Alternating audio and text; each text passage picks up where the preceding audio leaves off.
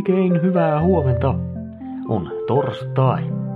Ja tämä on aamupalan kolmas sadas jakso. Huhhuh.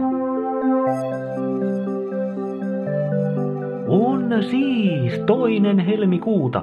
Nimipäivää viettävät Jemina, Aamu ja Lumi. Onnittelut asianosaisille. Siellä saattaa ainakin yksi lumi olla kuulolla. Hyvää nimipäivää. Ja erityisen hyvää nimipäivää kaikille aamuille. Tämähän on samalla vähän niin kuin aamupalan nimipäivä.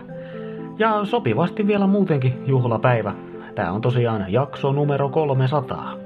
Aika sopivasti just tänään. Varsinkin kun on vielä toinen toista, koska toinen toista kuvaa hyvin myös kloonien touhuja. Mitä toinen tarkoitti? Ei mitään. Hei, tänään on myös itsensä uudistamisen päivä. Miten sinä päivän vietät?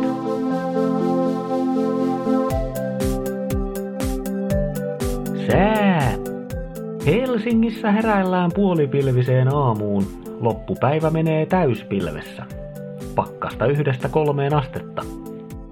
Kuopiossa ripotteli yöllä vähän lunta ja ripottelee taas illalla. Päivä on pilvipoutainen. Lämpötila miinus viisi.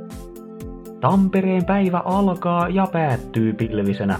Päivällä aurinkokin vilahtelee. Pakkasta kolmesta viiteen astetta. Turun aamussa pilviä, päivällä aurinkokin ilahduttaa. Pakkasta kahdesta neljään astetta. Salon sääkartassa on pelkkiä pilviä, sentään poutaisia. Pakkasta haarukassa miinus kaksi, miinus viisi. Tiesitkö muuten, että videopelimusiikki nostaa suorituskykyä? Okei, jos kuulut siihen jaloon ihmisryhmään, joka sai kuunnella aamupalan muinaisia yksityisiä Top Secret-jaksoja, saatat tietää. Mutta kohta ainakin tiedät. Ihmiset, jotka työskentelevät hiljaisuudessa, saattavat olla levollisempia, mutta eivät niitä tuottavimpia. Nimittäin, kiitos videopelien jo pitkän historian ja ahkeran tieteellisen tutkimuksen, tiedämme musiikin vaikutukset.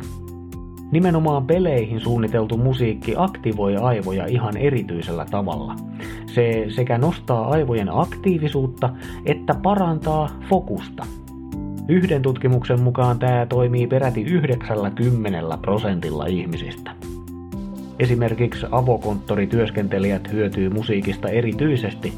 Ihmisen aivot kun on sellaiset, että ne pyrkii aina hakemaan ja korostamaan äänimaisemasta toisen ihmisen puhetta. Avokonttorin jatkuva mutina ja suoranainen pälinä on siis työhön keskittymisen vihollinen. Eli ei muuta kuin kuulokkeet päähän ja hommiin.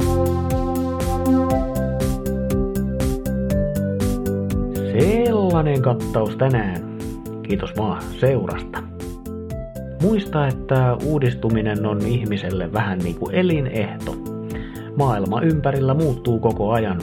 Aina pitää mukautua.